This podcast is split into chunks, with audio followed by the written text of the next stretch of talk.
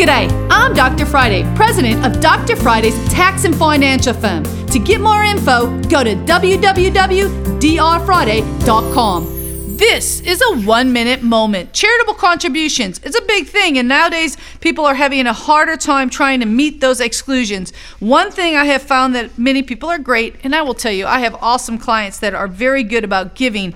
But when saying that, giving a car can be a little bit tricky because unless the, the charity sells that car, really the only exclusion that you can write off is $500. So if you have a charitable deduction like a car and they are not going to sell it, maybe they're going to use it or donate it to someone else, keep in mind the value of that car may be less than what you think the Blue Book value is. If you need help with your taxes, call me 615 367 0819. You can catch the Dr. Friday call in show live every Saturday afternoon from 2 to 3 p.m. right here on 99.7 WTN.